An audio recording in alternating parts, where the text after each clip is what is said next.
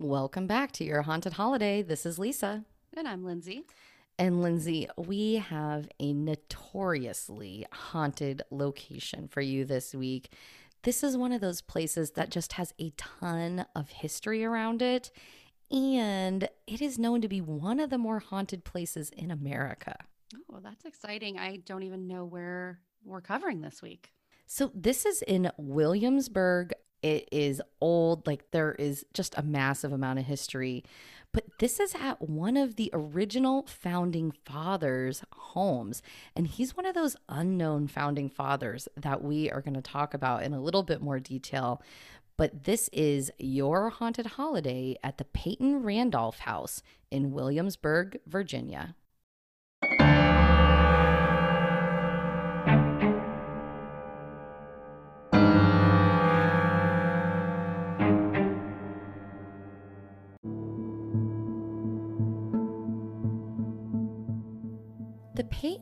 Randolph House, Lindsay, was built all the way back in 1715, so the 1700s. It was built and then it was purchased by a man named Sir John Randolph, and he was actually a colonel and he was knighted by the Queen of England.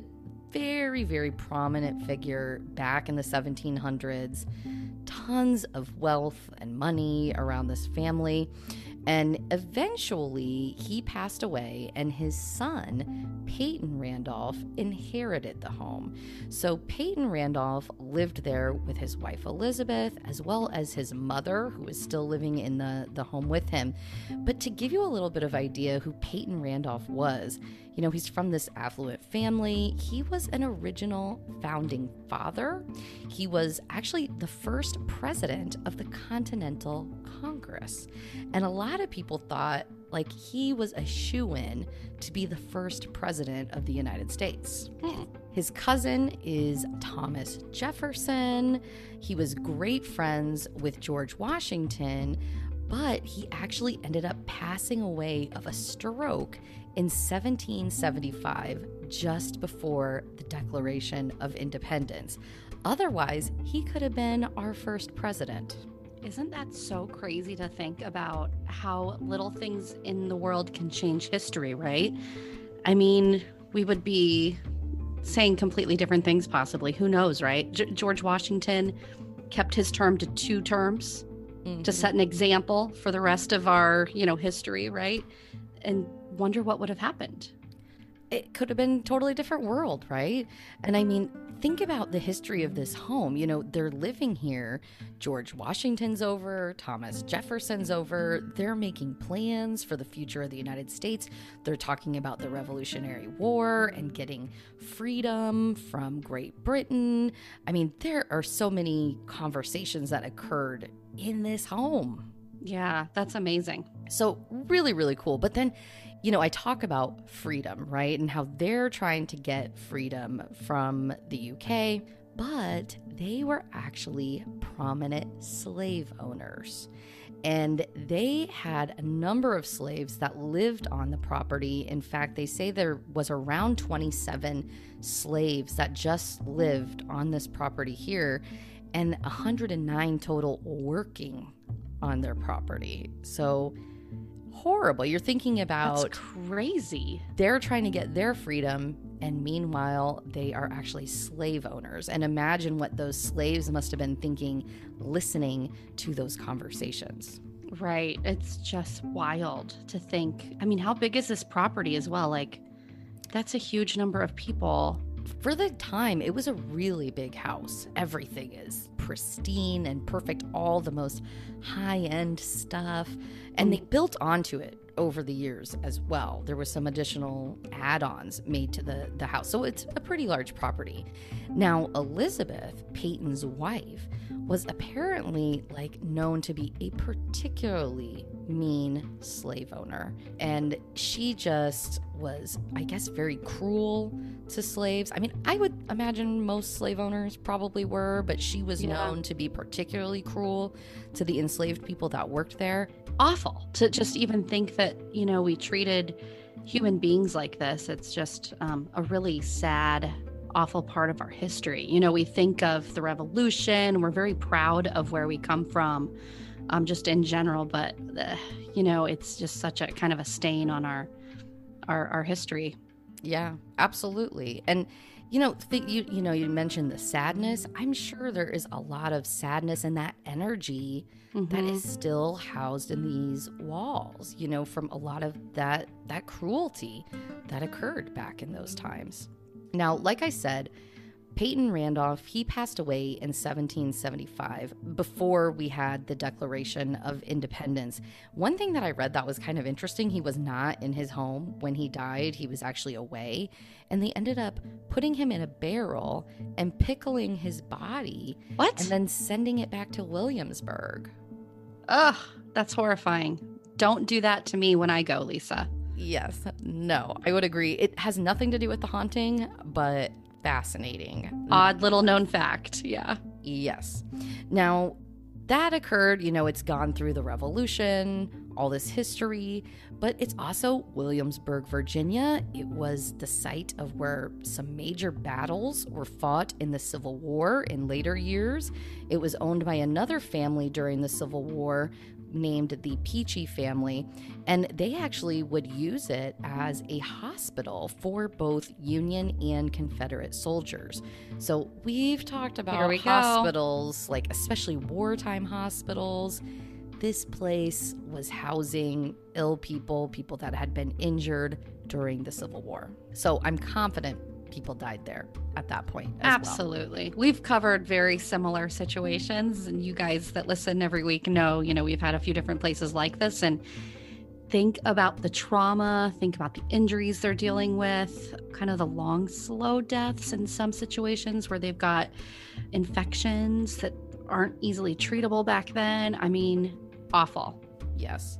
Now, they say that approximately 30 people have died at this home. Okay, that includes people from the Civil War. Not all of them are documented, so I'm guessing that's kind of a rough estimate. But they think approximately 30 people died from different things like accidents, murder, from the war, from illness, that kind of thing. In the 1800s, there was a little kid. He was actually the Peachy family's son, and he was climbing a tree in the yard. He mm-hmm. fell down and died. Oh no, that's terrible. So that's one of the tragedies. There was also a little girl that was apparently somehow fell from the second floor window of the home. So another horrible tragedy, and she passed away as well. And then in terms of murder, there was also two men that just happened to be staying there. And I don't have a year for this, unfortunately, but they got in some sort of heated argument and ended up just shooting each other to death. Sounds like a duel or something that occurred. That's crazy. I mean, but also think about the people who originally built it. Did they die there too? You know, probably. Very likely they passed away there, but I don't have any record of that, right? So, right. Quite a few people, just owners over the years, Civil War. I mean, there's a lot of death and horrible stuff that has occurred in this home.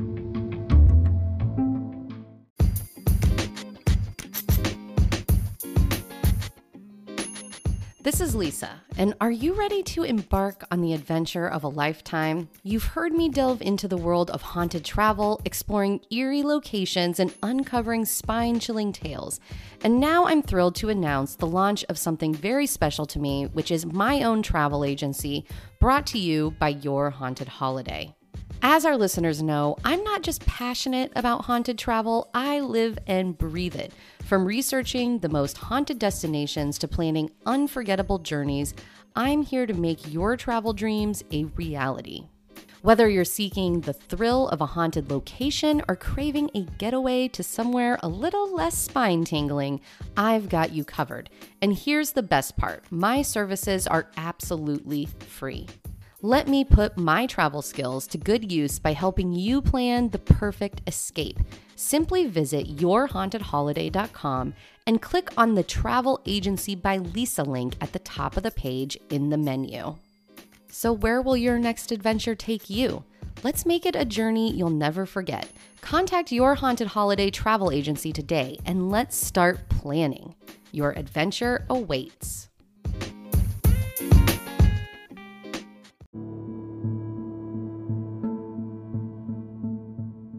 There are several different theories as to why this property is so haunted. I mean, we just talked about the history. I feel like it's pretty obvious. Like, yeah, people died there. There was a lot of horrible stuff that happened.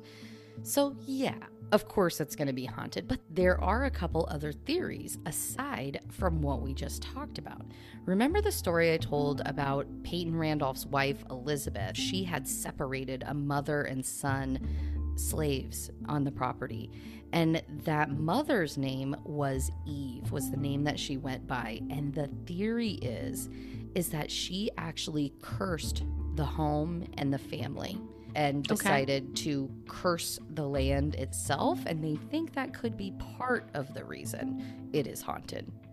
Interesting. I feel like if I were her and I had the ability to curse people over that, I would totally do it. 100%. Like, yeah. I'm going to haunt you for the rest of your days. We've talked about this in the past, right? Would we, there are certain circumstances we might haunt people. Yeah. That's definitely one of them. Now, there is one other theory, and the other theory is that they think legitimately this place was built on land where there is a Native American burial ground. Okay, we've we've gone there before too in previous episodes. That's interesting. It is. And you know, there is a lot of evidence, I guess, that there was a Native American burial ground here. They have found evidence of that, and they truly do think that is part of what is going on here. Now, the, the ghost stories from this place go back hundreds of years, okay, almost from the beginning. But one of the most famous ghost stories was back in 1824 when another famous person in history, Marquis de Lafayette, the French soldier who helped America win the Revolutionary War against the British. He was a key figure in that.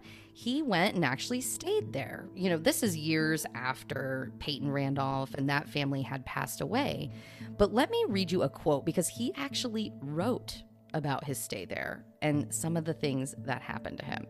Okay. So Lafayette said, I considered myself fortunate to lodge in the home of a great man, Peyton Randolph. Upon my arrival, as I entered through the foyer, I felt a hand on my shoulder. It nudged me as if intending to keep me from entering. I quickly turned but found no one there. The nights were not restful as the sounds of voices kept me awake for most of my stay. Ooh, that's pretty cool. And and it comes from I mean, I don't know a lot about Lafayette. I mean, the most I know about him is basically out of the musical Hamilton. He's a key figure there, right? But I give him some credence. I mean, this is a warrior. This is a guy who fought for our freedom, for our democracy and uh that's that's very interesting that he had this account. Right, all the way back then. And, you know, there is lots of accounts of, you know, furniture moving in the home, voices being heard, that kind of thing. But he is not the only one. There are lots of written accounts of this location. And in fact, in the 1960s, it turned into a lodging house where people could actually stay there. And there was several people that would write different accounts and even like flee in the middle of the night. Okay.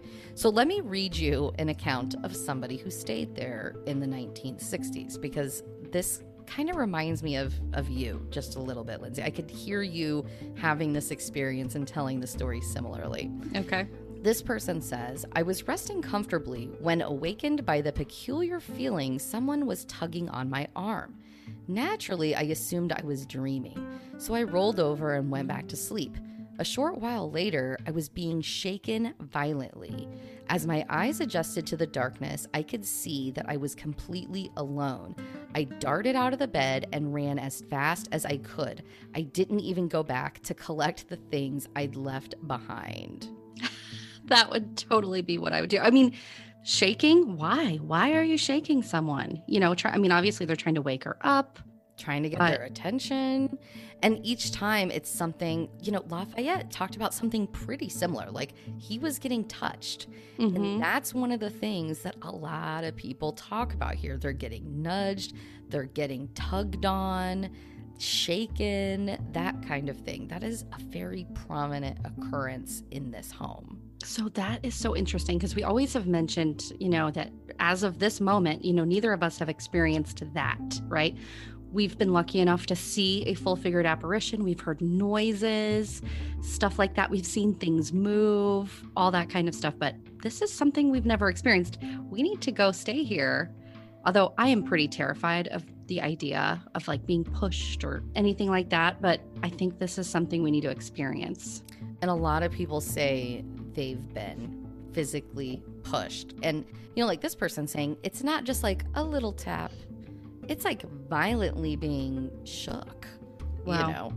So they think there might not be something that nice here. So some of the other things that people have encountered are the sound of voices, pretty typical. There's also furniture will move on its own. They say the second floor of the home, where most of the bedrooms were, is the most haunted, where more of that moving of furniture and type of activity occurs. There's also sounds of children playing, and it's also known in the backyard, actually outside, to have a woman singing. Oh, that's pretty awesome. Yes. Now, one of the scarier encounters, even scarier than our other house guests that we've talked about, there was a security guard, and this was not that long ago. This is in recent history. A security guard working there, he decided to go look in the basement. He thought he had maybe heard something down there, went down to the basement, and he apparently heard what sounded like a growl. And then something grabbed his legs. And right at that moment, his flashlight shut off. So he was in total darkness. And he was down mm. there, I guess, like screaming for help, trying to get people's attention because whatever it was was physically holding him down in that room. Like he could not leave, like his legs had been pinned down. That is so, so that sounds like almost demonic to me. I could be way off here. I, I don't know for sure, obviously, but that sounds like a powerful entity. And why do that? I mean, it sounds like most of the people have died of possible traumatic deaths, but it, I mean, it doesn't sound like anybody that's bad. I mean, certainly the slave Eve wasn't bad, but she said a curse. I mean, maybe that brought in some negative spirits or something. I, I don't know. Very strange. Right. If somebody curses a place, I feel like a lot of times that could mean that they're bringing in a negative entity. You know, it's not Eve that's haunting mm-hmm. it, it is some other demonic like thing that is there and literally pushing people and holding them to the ground, right? But also remember the Native American burial ground because they practically dug that up essentially on the property. Like they're not very happy either. Right? That's true, right? That could almost be a curse on its own. And I mean, you hear a lot of people tout potential for something being built on a like a Native American burial ground, but in this case it sounds like they actually do have some evidence. So there is a ton of activity here. The other thing is Williamsburg, Virginia in general is just considered haunted AF. Okay? Like everywhere you go, there is hauntings and there's a lot of tours, and I'm going to talk about it here in a little bit. But they say one of the tour companies claims that when they go out front of the Peyton Randolph house during their tour, they have people regularly pass out or have some sort of medical issue in front of the home itself. And at some point over the course of a month, they had four people. So it was like one a week. They would have like some sort of medical incident occur outside this house. And it's just a regular thing that happens. That is crazy. I'm so willing to test that theory, though. I just feel like I'm not going to get sick and pass out. Let's hope not.